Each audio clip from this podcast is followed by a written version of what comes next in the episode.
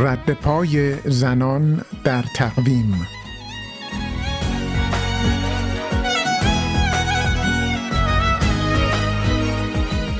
در اردیبهشت ماه 1350 اعظم سپهر خادم از سازمان جهانی زنان روزنامه نگار و نویسنده دعوت کرد تا شعبه ای از این انجمن را در ایران افتتاح کند. این سازمان در ایران به ریاست خادم بود. سپهر خادم در سال 1312 به دنیا آمد. وی صاحب امتیاز مجله پست ایران بود و چهار سال نیز نماینده زنان روزنامه نگار ایرانی بود.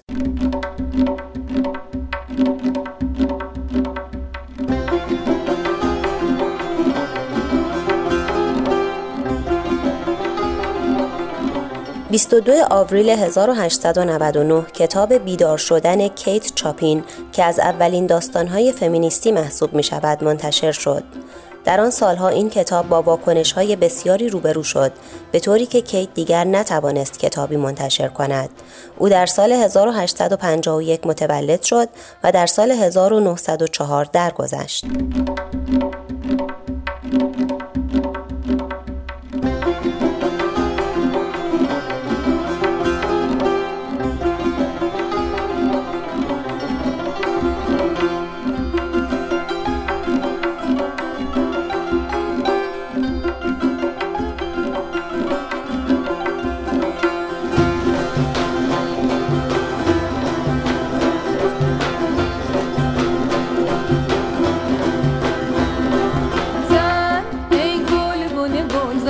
از